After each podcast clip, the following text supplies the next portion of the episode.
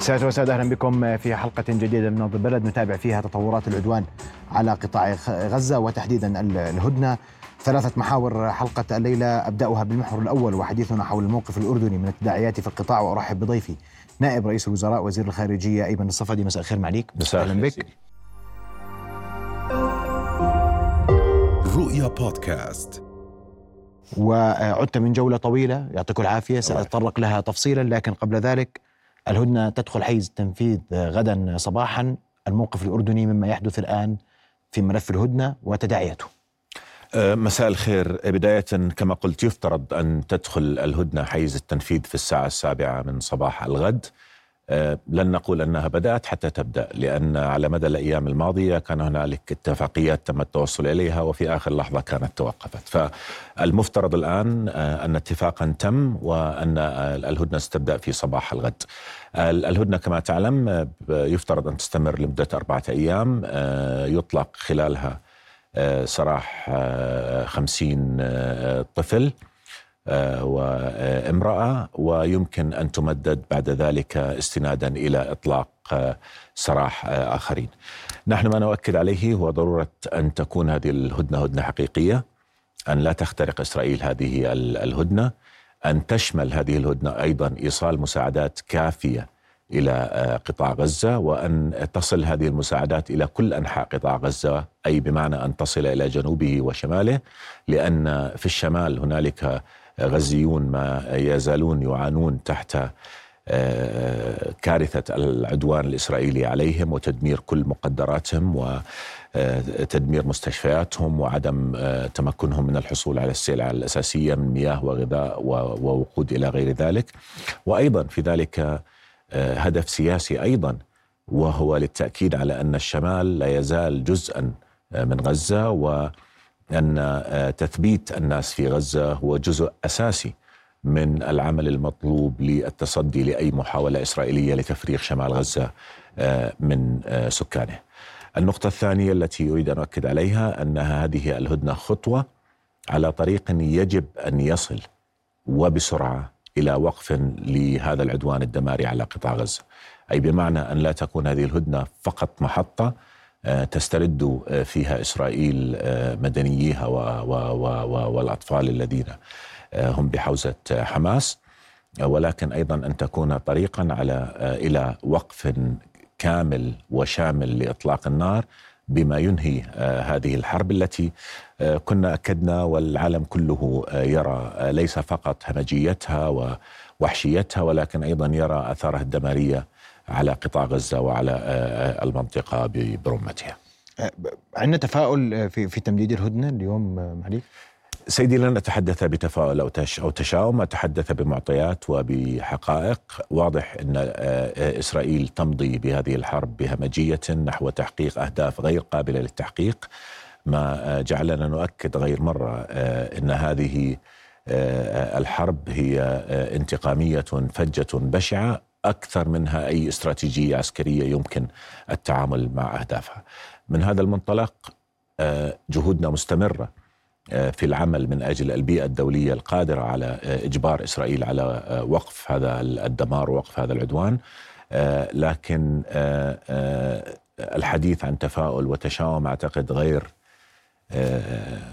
صحيح في إطار الحقائق التي نتعامل معها، ثمة حقيقة واضحة إسرائيل تشن عدوانا همجيا وحشيا على غزة. حقيقة أخرى واضحة أن لا هدف يمكن تحقيقه من هذه من هذا العدوان.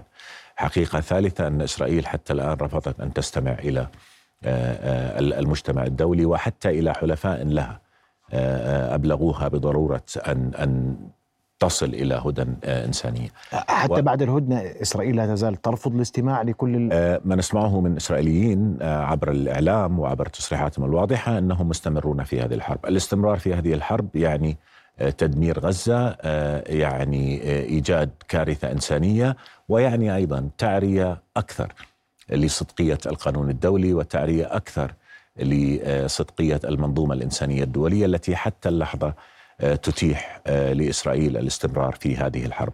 آه، القضية الأخرى التي نؤكد عليها دائما أن عملية الهدنة وعمليات إيصال الاحتياجات الإنسانية لا يجب أن تكون غطاء آه، لهذه الحرب والاستمرارية هذا العدوان. فما نؤكد عليه أن إيصال المساعدات ضروري وحاجة أساسية وضرورة يفرضها القانون الدولي. وإسرائيل تخرق القانون الدولي وترتكب جريمة حرب بعدم السماح بدخول هذه المساعدات. لكن ما نؤكد عليه أيضا أنه لا يجوز التغطي بطلب إيصال مساعدات إنسانية لتغطية آه، العجز عن مطالبة إسرائيل بوقف فوري لعدوانها، فثمة أمور كثيرة يجب أن نأخذها بعين الاعتبار لكن نعمل وفق أولويات، الأولوية الأولى وقف العدوان، الأولوية الثانية إيصال ما يكفي من المساعدات ولكل قطاع غزة وبما ذلك الوقود واستئناف الخدمات الأساسية، الأولوية الثالثة حماية المدنيين وبعد ذلك آه، ما نؤكد عليه سياسيا وعمليا رفض عربي شامل وليس فقط أردني لأي مقاربة تتعامل مع غزة كوحدة مفصولة عن باقي الأرض الفلسطينية المحتلة أو أي مقاربة آه، تعتبر معالجة الوضع في غزة آه، معالجة أمنية هذا مرفوض. ما نقوله إن هذه الحرب على بشاعتها وعلى همجيتها أيقظت العالم إلى استحالة استمرار الوضع الذي آه، آه، كان سائدا قبل ذلك وهو آه، محاولة التعامل مع القضية الفلسطينية من منظار أمني فقط وعلى أنها قضية حياتية يمكن حلها عبر توفير فرص اقتصادية إلى غير ذلك من الفلسطينيين، فثمة قضايا كثيرة يجب أن نتعامل معها وهذا ما نعمل مكثفا من أجل إيصاله إلى آه، العالم آه، كله لأن للعالم دورا وبدأنا نلاحظ تغيرا في الموقف الدولي آه، وقبول إسرائيل للهدنة أيضا مرتبط بجانب من جوانبه بأن إسرائيل لم تعد تملك أي مبرر لعدم قبول الهدنة خصوصا مع طرح إطلاق المدنيين من أطفال ونساء. طيب تحدثت عن الشمال ويبدو أنه هناك قلق أردني من شمال قطاع غزة تحديدا من ناحية دخول المساعدات، اليوم الحديث عن 200 شاحنة من المساعدات أربعة منها وقود. هل هذا من وجهة نظر الأردن يكفي اليوم أبداً. القطاع؟ لا يكفي ابدا وليس فقط من وجهة نظر الأردن، من وجهة نظر وكاله الأمم المتحدة لإغاثة تشغيل اللاجئين الأنروا. الأنروا قالت بوضوح إنها تحتاج حد أدنى 800 شاحنة تشمل الغذاء والدواء والمياه والوقود حتى تستطيع أن تلبي الحد الأدنى من احتياجات الفلسطينيين الذين يعيشون كارثة إنسانية غير مسبوقة. أشير إلى ما قاله مارتن جريفيث آه، آه، رئيس آه، الأوتشا في الأمم المتحدة. قال إن إنه لم يرى ابدا حربا أكثر شراسة في حياته وإن هذه هذه الحرب هي الأسوأ في التاريخ. آه، فبالتالي ثمة ظروف آه، حقيقية على الأرض. إسرائيل آه، إسرائيل أحالت غزة خراب. والغزيون الآن محاصرون في منطقة ضيقة في غزة. أكثر من 700 800 ألف فلسطيني يعيشون في مدارس وملاجئ الأونروا في ظروف غير مقبولة حيث لا غذاء ولا ماء ولا دواء ونحن ندخل الآن فصل الشتاء. فبالتالي نواجه كارثة حقيقية. العالم بدأ يدرك حجم هذه الكارثة ومن هنا بدأ أيضا يمارس ضغوط على إسرائيل من أجل أن تقوم بالحد الأدنى. إسرائيل لا تزال آه، لا تقوم بهذا الحد الأدنى ومن هنا مستمرون في ضغوطنا بكل ما هو متاح حتى آه، نحقق ذلك. وهو سؤال يعني ممزوج خلينا نسميه، اليوم هل لدينا أي تطمينات حول دخول هذه المساعدات لشمال القطاع اردنيا؟ هل نحن منخرطون في تفاصيل ما يحدث من عملية تفاوض اليوم في موضوع إطلاق الأسرى والهدنة؟ نحن لسنا منخرطين بشكل مباشر في العملية التفاوضية لكننا في صورة كل ما يجري وفي تنسيق كامل مع أشقائنا في قطر ومع أشقائنا في في مصر أيضا، فبالتالي ملمين بكل التفاصيل وبكل ما يجري وننسق ونتشاور مع بعضنا البعض بشكل آه، مكثف ومع كل الدول العربية وسأتطرق إلى ذلك عندما نتحدث عن الوفد العربي الإسلامي الذي زار الدول الأوروبية. لكن نحن مطلين على كل ما يجري. آه، إسرائيل حتى الآن التزمت ب 200 شاحنة آه، آه، بلغوا أن هذا لا يكفي وهنالك مفاوضات تجري الآن لرفع هذا العدد وهي مفاوضات مستمرة ومكثفة. نعم. ولا ضمانات لدخولها شمال القطاع على الأقل في فيما يتعلق بالشمال نحن أيضا كلنا متفقون في الدول العربية على الأقل وبتنسيق مع عديد الدول الأوروبية أيضا آه، وأخرى على أنه يجب أن تدخل المساعدات إلى إلى شمال قطاع غزة ويجب أن تدخل بشكل كاف. آه، ولن يكون هنالك مساحة لأي خداع إسرائيلي آخر فيما يتعلق بذلك. نحن ما نحذر منه وأن إسرائيل أن إسرائيل تحاول أن تفرغ شمال قطاع غزة. من سكانه وبالتالي تجعل من ذلك منطقة عازلة وتجبر كل سكان غزة على العيش في منطقة لا تتجاوز مساحتها 56 كيلومترا من مساحة غزة في ظروف لن تكون قادرة على إدامة هذا الوجود ما يجعل التهجير خطرا حقيقيا. فمن هنا نتصدى لذلك بشكل واضح.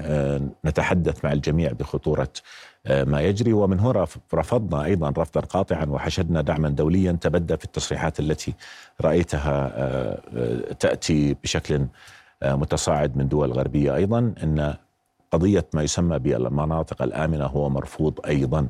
كانت إسرائيل تريد أن تطرح أولا أن يذهب اللاجئون أو النازحون من الشمال باتجاه منطقة في غرب غزة لا تتجاوز مساحتها 14 كيلومتر مربع. وهذه المساحة لا يوجد فيها أي خدمات لا يوجد فيها أي أي آه، آه، مقومات حياة وكانت تضغط باتجاه أن تقام مخيمات في تلك المنطقة. وأنت تعلم إذا قام المخيم فإن إزالة هذا المخيم قد لا تكون متاحة ابدا. فبالتالي كان هنالك ضغوط كبيرة. جلالة الملك تحدث مع الامين العام للامم المتحده في ذلك وتوصلنا إلى موقف منسجم مع مؤسسات الأمم المتحدة بما فيها الأنروا برفض قاطع لأي إقامة لمخيمات في هذه المناطق العازلة. على صعوبة ما يجري وعلى وحشية ما يجري وعلى دماريه ما تقوم به إسرائيل وهمجية ما ترتكبه من جرائم آه، دفعت الناس إلى جنوب غزة. التركيز الآن هو على أن يبقى آه، آه، النازحون في جنوب غزة داخل المدن داخل المخيمات حتى يكون هنالك ضغط كبير عندما آه، آه، يقف هذا العدوان لعودتهم إلى الشمال، إذا ما آه، وافقنا على أن يكونوا في منطقة آمنة كما يسمونها فبالتالي قد يكون هذا جزء من مخطط لتفرغه الشمال من سكانه وهذا ما نرفضه ونتصدى له بشكل كامل. نعم، الحديث عن عن صفقة التبادل ووجود أسرى أردنيين صحيح أم غير صحيح؟ ليس صحيحا، لا يوجد أي أردنيون بين أطفال أردنيون في السجون الاسرائيليه.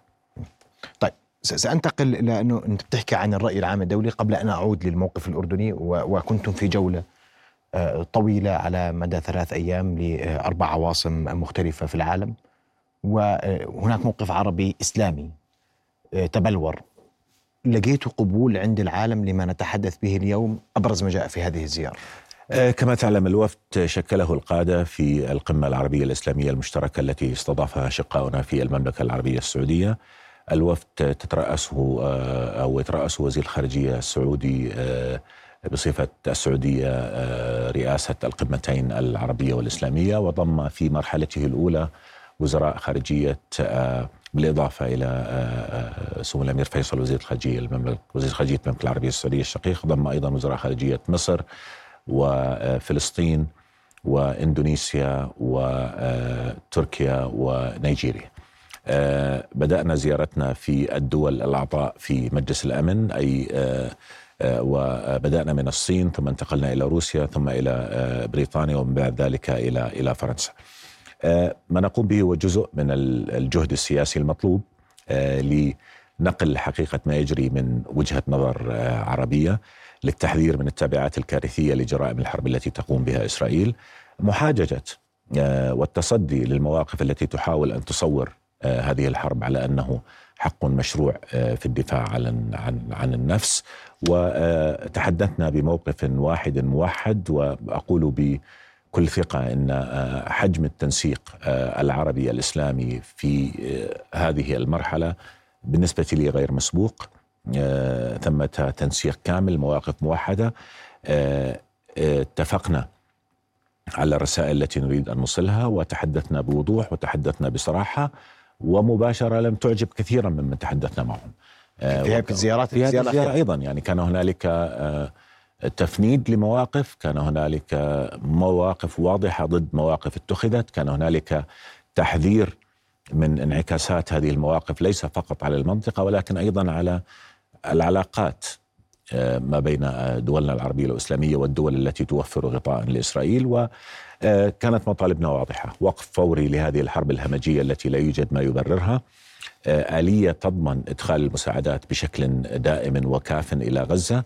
حماية المدنيين رفض أي تعامل مع غزة بشكل منفصل عن باقي الأرض الفلسطينية المحتلة رفض أي دور عربي في أي مقاربة أمنية لغزة بعد أن ينتهي هذا العدوان والتأكيد على أن أي مقاربة يجب أن تكون مقاربة شمولية تؤدي إلى حل شامل للقضية الفلسطينية ينهي الاحتلال الذي هو أساس الشر والذي هو مسؤول عما وصلت إليه الأمور. وأيضا على أن هنالك ضرورة لأن يتخذ المجتمع الدولي مواقف تنسجم مع القانون الدولي الذي قوضت صدقيته. حذرنا من تبعات الانتقائية في تطبيق القانون القانون الدولي والمعايير المزدوجة في تطبيق حتى المنظومة الأخلاقية الإنسانية. أشرنا إلى أن شعوبنا بدأت ترى إلى الدول التي لا تتخذ موقفا واضحا ضد الهمجية الإسرائيلية التي تتبدى قتلا للأبرياء في غزة. بدأت ترى إليها شريكا في هذا العدوان وبالتالي مصالح هذه الدول المتضرره وبشكل عملي أيضا اتفقنا مع الصين وهي رئاسة مجلس الأمن لهذا الشهر أن يعقد مجلس الأمن جلسة خاصة في التاسع والعشرين من هذا الشهر جلسة وزارية. يحضرها سنحضرها نحن وزراء خارجية الوفد العربي والإسلامي ودعي إليها وزراء خارجية آخرون أيضا من أعضاء مجلس الأمن. ونعمل مجتمعين على قرار لمجلس الأمن الآن يفرض إدخال المساعدات على إلى إلى غزة دون الحاجة إلى موافقة إسرائيل. طبعا هل سينجح هذا القرار؟ نحن نعمل من أجل ذلك و مع ان مع إن صخرة اليوم في في مجلس الامن عشان نتفق الموقف الأمريكي الذي يعني لا يغير ساعة. نحن نعمل على إقرار هذا القانون صغناه بطريقة تجعل كل من يقف ضده في مواجهة حال يرفض فيها إدخال مساعدات حياتية قد تنقذ وليس قد ستنقذ اطفالا ونساء وابرياء سواء مرضى أو مصابين أو أو أو, أو غير ذلك. فبالتالي نعمل من أجل ذلك حتى لو لم ينجح القرار. نحن نفرض على السجال الدولي الآن بعض من القضايا التي سنستمر في فرضها، على سبيل المثال كما تذكر في في قرار القمة العربية الإسلامية كان هنالك دعوة إلى وقف تزويد إسرائيل السلاح الذي تستخدمه في قتل الأبرياء الفلسطينيين. سنستمر في العمل من أجل فرض هذه القضايا على الأجندة الدولية من خلال خطوات سنتخذها سواء في مجلس الأمن أو في الجمعية العامة. فرض عقوبات على إسرائيل. فرض محاسبة قانونية ليس فقط على إسرائيل كدولة ولكن أيضا على مسؤولين إسرائيليين يقومون هما هم بارتكاب جرائم الحرب التي نراها تتفاقم يوما بعد يوم في غزة، فثمة خطة عمل كاملة نريد أن نسير وفقها مرتكزة إلى أساسيات الموقف العربي الإسلامي مستهدفة تحقيق قضايا عملية متعلقة بحماية المدنيين، وقف الحرب، إدخال المساعدات، وأيضا مستهدفة إلى توسعة مساحة الرؤية الإنسانية القانونية السياسية الأمنية لما يجري في غزة بمعنى ما هي تبعات ذلك على المنطقة برمتها على القانون الدولي على منظومة العمل المتعدد الأطراف برمته هذا جهد سياسي وقد يكون في, في, في مواجهة الهمجية الإسرائيلية.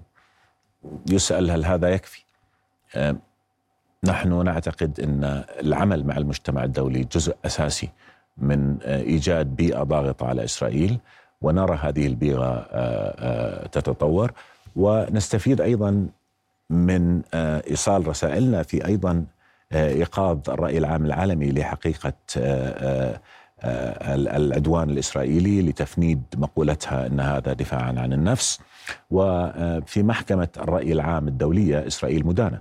أكثر من 90% من المظاهرات التي نراها تخرج في العالم الآن. كلها تقف ضد إسرائيل تطالبها بوقف جرائم الحرب تتهمها بما هي فعلا ترتكبه من خرق للقانون الدولي من من انتهاك لحق الفلسطينيين في الحياة فبالتالي ثمة جهد كبير نعمل في إطاره.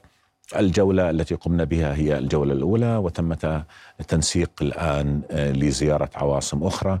حتى نحمل رسالتنا بشكل واضح وحتى نبلور نسهم في أن نبلور موقفا دوليا واضحا يعري حقيقة ما تقول به إسرائيل ويطالب بها قبل الجلسة؟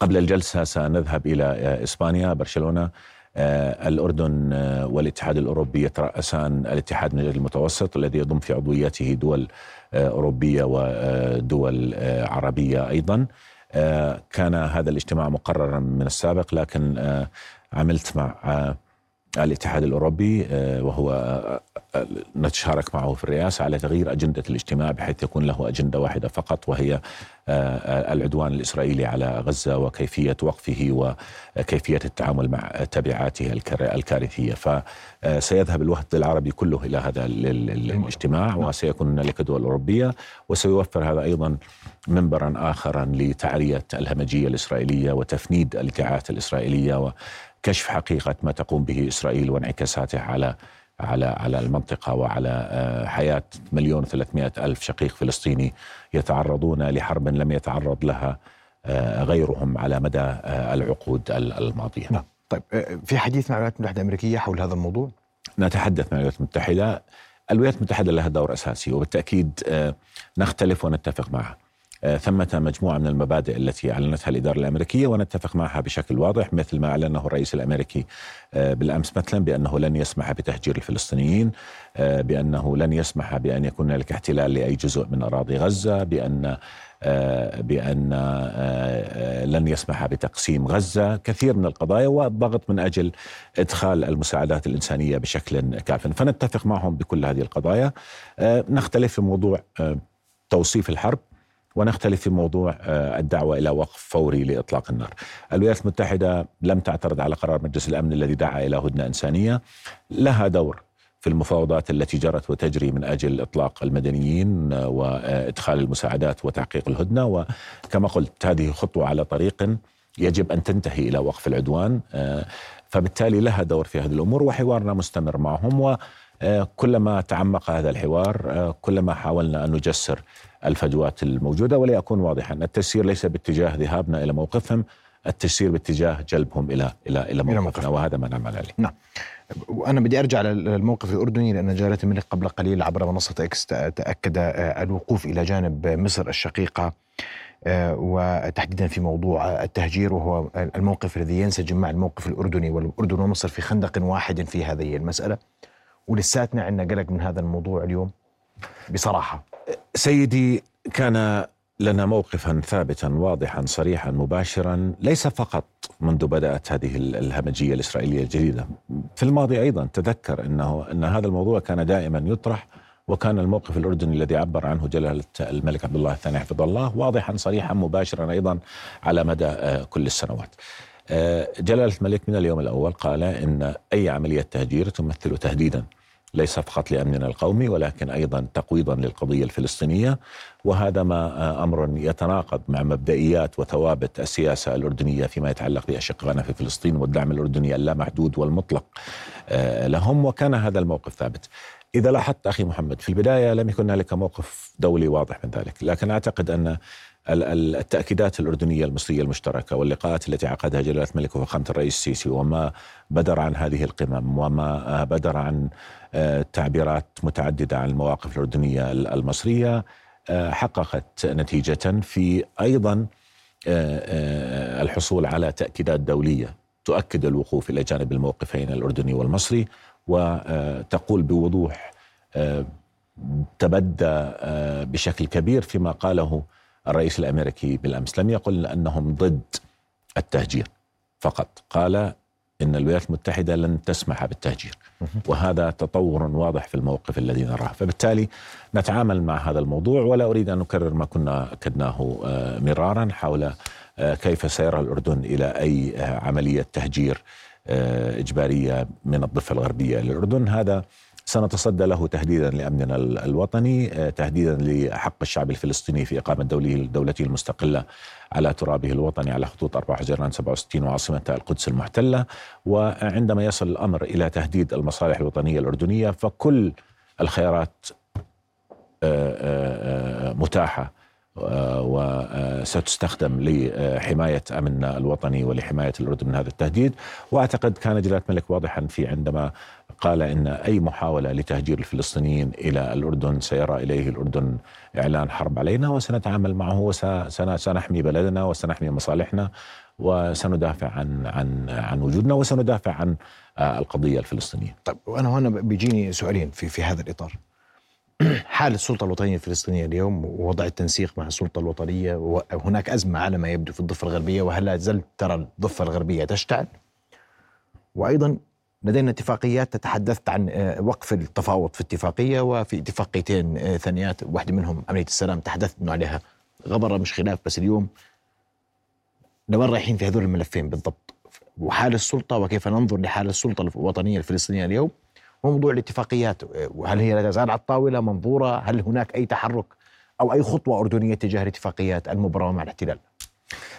سيدي أولا فيما يتعلق بالضفة الغربية. الضفة الغربية تغلي. آه، هنالك حرب أقل هوادة من الحرب التي آه، تشنها إسرائيل على غزة لكنها حرب تستهدف أيضا الشعب الفلسطيني الشقيق في الضفة الغربية. أكثر من 200 آه، شقيق فلسطيني آه، ارتقى خلال هذه آه، الحرب. هذا العام هو أكثر عام دموية بالنسبة للشعب الفلسطيني في الضفة منذ منذ عقود.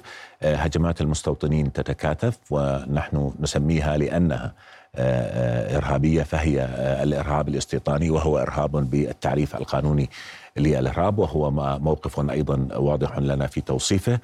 آه، فثمة ضغوط كبيرة على الضفة الغربية آه، آه، محاصرة الاقتصاد الفلسطيني وهنالك تبعات كارثية. يعني هنالك حوالي 200 ألف فلسطيني كانوا يعملون في إسرائيل قبل هذه الحرب. هؤلاء كانوا يدخلون حوالي 4 مليار دولار سنويا إلى الاقتصاد الفلسطيني. هذا توقف الآن. إضافة إلى الأموال التي الأموال الفلسطينية التي صادرتها إسرائيل. حكومة الاحتلال الإسرائيلية في الضفة الغربية. فبالتالي ثمة تحديات كبيرة إضافة إلى أن الناس تغلي لرؤية مشاهد القتل والدمار آه، التي آه، تأتي من غزة و الهمجية الإسرائيلية في في في الحرب على غزة لم تحرك فقط العرب والمسلمين حركت العالم. فكيف هي الحال بأشقائنا في الضفة الغربية؟ فبالتالي ثمت ضغوط كبيرة والسلطة الفلسطينية تتعرض لضغوط واستهداف السلطة الوطنيه الفلسطينية لم يبدأ مع هذه الأرض. أيضا كانت هنالك سياسة إسرائيلية ممنهجة لإضعاف السلطة. لأن السياسة الإسرائيلية كانت تقول بتحويل القضية الفلسطينية من قضية شعب يطلب حقه في تقرير المصير وإقامة دولته المستقله إلى قضية سكانية يمكن التعامل معها من خلال توفير فرص عمل وإلى غير ذلك من الطروحات اللامنطقية آه، والعبثية التي كانت تقدمها نعم. الحكومة الإسرائيلية. السلطة الوطنية الفلسطينيه ضعفت لأننا لنتذكر لماذا أنشئت السلطة الوطنية الفلسطينية. السلطة الوطنية الفلسطينية ولدت من اتفاقات أوزلو بهدف أن تكون سلطة انتقالية لمدة أربع خمس سنوات يتم خلالها تجسيد الدولة الفلسطينية المستقلة وننتقل إلى حكومة فلسطينية في دولة مستقلة ذات سيادة على التراب الوطني الفلسطيني. هذا لم يجري. ومنذ ذلك الوقت هنالك استمرار في الإجراءات الإسرائيلية التي تقوض آه، فرص تحقيق السلام وفرص قيام الدولة الفلسطينية المستقلة القابلة للحياة. وهذا أدى بالطبع إلى أضعاف السلطة الوطنية الفلسطينية لأنها وعدت شعبها أمرين وعدتهم بالحرية ولم تستطع أن تحقق ذلك وإسرائيل مسؤوله عن ذلك ووضعت ووضعت شعبها أيضا بحياة أفضل وأيضا مع وجود الاحتلال كيف يمكن لأي شعب أن يعيش بشكل مقبول وهو تحت آه، احتلال آه، غير. مسبوق في التاريخ الحديث. فهؤلاء ها يعني ها هي الحال في الضفة الغربية ونحن في كل اتصالاتنا أيضا وجلالة الملك يبذل جهود غير منقطعة من أجل التحذير من آه، تبعات ما تقوم به إسرائيل من الضفة الغربية والتأكيد على أن آه، هذه الحرب إن لم تنتهي وإن امتدت إلى الضفة الغربية فبالتالي العالم كله سيكون بمواجهة آه، حال أكثر قساوة وأكثر صعوبة وتبعاتها ستكون أكثر كارثية على المنطقة برمتها ان تبلورت. بالنسبة لنا في الأردن نحن نعمل مرة أخرى. موقفنا واضح. الموقف الأردني منذ بدء الحرب ومنذ ما قبل الحرب. الأردن يدعم حق الشعب الفلسطيني في آه، حريته في استقلاله في سيادته على أرضه ويرفض كل الإجراءات الإسرائيلية التي كانت تقوض آه، هذا الحق وكل جهدنا كل جهدنا كان منصبا على ذلك وأعتقد أن آه، كلام جلالة الملك في الأمم المتحدة في في شهر تسعة الماضي نعم. كان واضحا وحذر جلالته بشكل واضح من تبعات ما يجري وحمل اللوم لمن عليه اللوم وهو أن إسرائيل هي المسؤولة عن عن عن عن الحاله التي ستقودنا إلى الانفجار وأوضح آه، ما هي الإجراءات الإسرائيلية الاحاديه اللا التي تدفع باتجاه تفجر الأوضاع. فهذا هو موقفنا الواضح. ونحن منذ بدات هذه الحرب أيضا تعاملنا معها وكنا صريحين مباشرين في آه، في ليس فقط في مواقفنا ولكن أيضا في جهودنا. التي آه، بدأها جلالة الملك بجولته الأوروبية واستمرت منذ ذلك الوقت بالاتصالات واللقاءات التي يجريها والجهود التي يبذلها من أجل حشد موقف دولي ليس فقط يوقف هذه الحرب وهذا العدوان وهذه الهمجية ولكن أيضا يوضح آثارها الدمارية على المنطقة برمتها ويؤكد مرة أخرى أن إسرائيل لن تنعم بالأمن ما لم ينعم به الفلسطينيون. وحتى تنعم إسرائيل بالأمن يجب أن تلبي حقوق الشعب الفلسطيني كاملة وفي مقدمها حقه في الحرية والدولة ذات السياده على ترابه الوطني كما وفق المرجعيات التي ذكرتها. فهذا هو الموقف الأردني الآن نحن نعبر عن رفضنا لما يجري بعدة طرق بعملنا السياسي بعملنا آه، المباشر مع المجتمع الدولي بمواقفنا التي نعبر عنها بوضوح وبصراحة وكل هذه تعكس حراكا أردنيا مستمرا أيضا وثمة حقائق لا يمكن أن نتجاهلها. ونحن قلنا للأوروبيين وقلنا للأمريكان وقلنا للجميع إن إسرائيل في همجيتها هذا في عدوانها هذا لم لا تقتل فقط الفلسطينيين. ضحايا هذا العدوان أيضا مصداقية القانون الدولي أيضا آه، العمل الدولي متعدد الأطراف وأيضا بيئه البيئة الإقليمية التي كانت تريد أن تعطي السلام فرصة وتؤمن بأن السلام مع إسرائيل ممكنا، إذا أجريت استطلاع الآن في أي دولة من الدول العربية ستجد أن آه، هنالك تراجع كبير جدا في الاقتناع ب آه، إمكانيات التوصل إلى سلام مع إسرائيل نتيجة ما تقوم به إسرائيل من من من من من, من جرائم حرب ووصلت حد الإبادة الجماعية في غزة. نعم. وصلت حد التعريف القانوني للإبادة الجماعية ونحن نتحدث في القانون الآن. ففي هذه البيئة. ونحن ملتزمون السلام العادل والشامل. نحن ملتزمون السلام العادل والشامل. والسلام العادل يعني السلام الذي ينهي الاحتلال والذي هو أساس الشر كما آه، آه، قلت والذي آه، يلبي جميع الحقوق المشروعة للشعب الفلسطيني. من غير ذلك لن يكون السلام عادلا وبالتالي ليس هذا السلام الذي نريده ولن يكون السلام شاملا. وهذه الحرب مرة أخرى بكلفة بشرية هائلة وبوحشية كبيرة أظهرت عبثية الطروحات الإسرائيلية التي كانت تروج بإمكانية القفز فوق القضية الفلسطينية للوصول إلى آه، سلام إقليمي.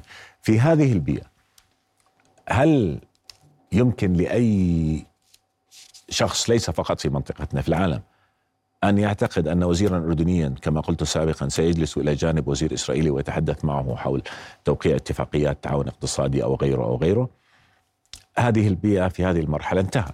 وفي ضوء بالنهاية السلام الحقيقي هو السلام الذي تؤمن به الشعوب. بغض النظر عن التزاماتنا كدولة نحن. ونحن آه، لنا التزاماتنا و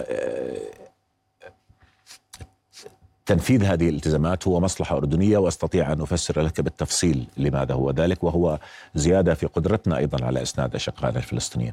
لكن في هذه البيئة هل سيتحقق السلام بين الشعوب؟ وبالتالي عندما قلت إن الاتفاقية ستكون وثيقة آه، آه، يملأها الغبار على رف في مستودع ما هذه هي الحقيقة الآن وهذا هو الأمر الواضح الذي آه، أفهمناه إلى الجميع وأوصلناه إلى الجميع. الآن ثمة دور أردني وثمة موقف أردني الموقف الأردني واضح وواضحة مرتكزاته وثوابته وهو موقف تاريخي لا أحتاج أن أكرره لك نعم. آآ آه، آآ آه، وثمة دور أردني وهذا الدور الأردني مستمر دور يقوده جلالة الملك حفظه الله بكل ما استطاع من جهد وبكل ما هو متاح من إمكانات ونعمل في إطار هذا الدور كما قلت على ضمن الأولويات التي آه، أوجزتها لك في بداية في بداية حديثنا. آه، اتفاقية الماء مقابل الطاقة الآن لا يمكن آه، كما قلت لن نوقعها. هنالك اتفاقيات قائمة مثلا اتفاقيات مرتبطة باتفاقية السلام وهذا جزء من حقنا في المياه. هل سنلغي هذا؟ بالطبع لا لأن من من سيخسر من ذلك؟ هذا هو ماؤنا وضمن اتفاقية السلام في العام 1994 إسرائيل تخزن هذا الماء في طبرية وتعطينا هذا الماء فبالتالي هل سنتخلى عن ذلك؟ بالطبع لا هذا هذا ماؤنا وهذا حقنا وهل سنستفيد من ذلك؟ علينا أن ننظر إلى الأمور من منظور واضح.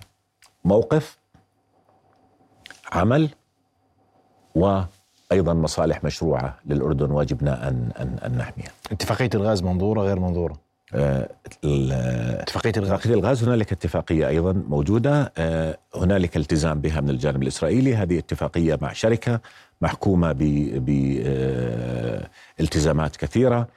آه، نحن لن لم نشعر حتى الآن هنالك أي تخفيض في الغاز الذي الملتزم إرساله إلينا ونتابع يوما بيوم. بدي أجي لجمله من النقاط السريعة لو سمحت عشان ما اخذ مخ أكثر من ذلك أنت جاي من السفر وأنا بعرف إنك منهك ف آه، آه، آه، هل هناك أي علاقة مع حماس أو تواصل مع حماس اليوم اردنيا في إطار ما يحدث في المنطقة؟ سيدي بشكل مباشر أو غير مباشر نحن نتعامل مع أزمة أزمة مع كارثة لا أريد أن أسميها أزمة مع كارثة حقيقية جهدنا منصب على إنهاء هذه الكارثة وبالتالي ندخل جميع الأبواب التي تأخذنا باتجاه إنهاء هذه الكارثة. هل لا زال القادم أصعب من وجهة نظرك بعد كل ما يحدث أو ما بعد الهدنة إن صح التعبير هناك جزء متفائل جزء متشائم. نحن نتعامل مع حكومة إسرائيلية آه، أعضاء فيها متطرفون آه، يتبنون طروحات إرهابية إقصائية غير إنسانية. وهؤلاء ما يزالون موجودون في هذه الحكومة وما آه، يعبرون عنه من واقف. تجعلنا نعتقد أن الأسوأ قادم.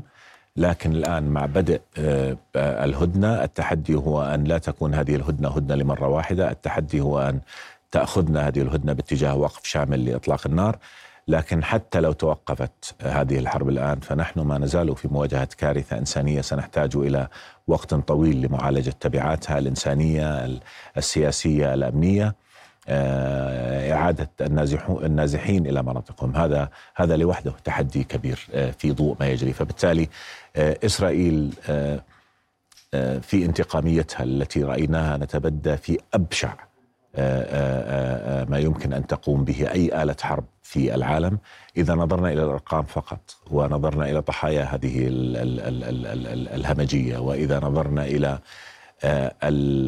البيئة التي أوجدتها آه، آه، أوجدها هذا العدوان آه، نحن أمام كارثة غير مسبوقة وأحيلك إلى كل ما يقول به المختصون في هذا الموضوع من الأونروا إلى منظمات الأمم المتحدة الأخرى يقولون إنهم بمواجهة كارثة غير مسبوقة وإسرائيل مسؤولة عن ذلك ولا بد من أن تتحمل إسرائيل وأن يتحمل مسؤولون إسرائيليون عواقب ما ارتكبوه من جرائم حرب وثمة جهد الآن في الجامعة العربية نتيجة أو تنفيذا لقرار القمة وفي منظمة التعاون الإسلامي لتوثيق جرائم الحرب التي تقوم بها إسرائيل تمهيدا نعم. لاتخاذ الخطوات القانونية اللازمة. سؤال أخير هل, هل الأردن يفكر اليوم في ما بعد نهاية وقف هذا الحرب هذه الحرب وهذا العدوان على غزة؟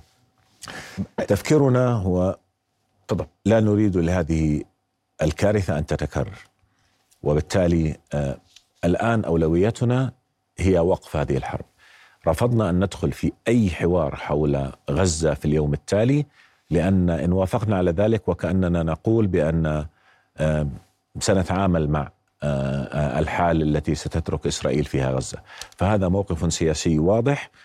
نقول للعالم توقف إسرائيل الحرب كيف يمكن لنا نتعامل مع غزة اليوم التالي ونحن لا نعرف كيف ستكون الحال عندما توقف إسرائيل آه، آه، عدوانها على على غزة، فهذا موقف واضح ثابت لن نتعامل معه وكما قلت لن يكون هنالك قوات عربية، لن يكون آه، في في غزة. وهذا موقف عربي أكدنا عليه أيضا كما كدول عربية، فبالتالي نرفض الحديث في إدارة غزة بشكل منفصل عن حل شمولي للقضية الفلسطينية ينهي الاحتلال ويلبي حقوق الفلسطينيين وعربيا نرفض حتى وجود قوات دولية في غزة صحيح؟ هذا حتى الآن نحن نرفض آه، لا أريد أن أستخدم حتى الآن حتى لا تفهم خطأ موقفنا هو أننا نرفض أي دور عربي.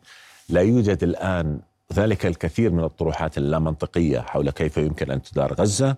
لا يوجد أي طرح منطقي حقيقي رأيناه حتى هذه اللحظة لأننا كما قلت الأولوية الآن أن تتوقف هذه الحرب أن تنتهي هذه الهمجية أن يتاح لأهل غزة فقط أن يشعروا أنهم يستطيعون أن يستيقظوا من دون انتظار قذيفة تدمر بيتهم أو تقتل أطفالهم فبالتالي هذا هو التركيز الآن.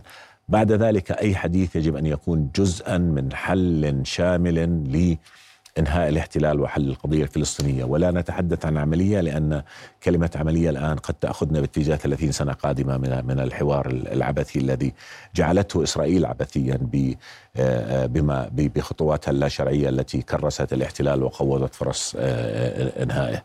فبالتالي نتحدث مع أشقائنا نتحدث مع أشقائنا في السلطة الفلسطينية ونتحدث مع العالم بأن أي مقاربة لمرحلة ما بعد الحرب يجب أن تكون مقاربة شاملة. هدفها آه، إنهاء الاحتلال وقيام الدولة وتجسيد الدولة الفلسطينية المستقلة على أساس حل الدولتين ضمن توقيت زمنية واضحة ضمن ضمانات دولية آه، آه، ضمن التزامات مجسدة في قرارات لا يمكن التراجع عنها. فثمة عمل كبير ينتظرنا لكن الآن جهدنا كله منصب على, على وقف حماية آه، أهلنا في غزة ممن يتعرض له ووقف آه، هذه الهمجية على علينا نعم. آه، نائب رئيس وزراء وزير الخارجية أيمن الصفدي بأشكرك كل الشكر على وجودك معنا. يعطيكم ألف عافية. شكرا. جزيلا لك. رؤيا بودكاست.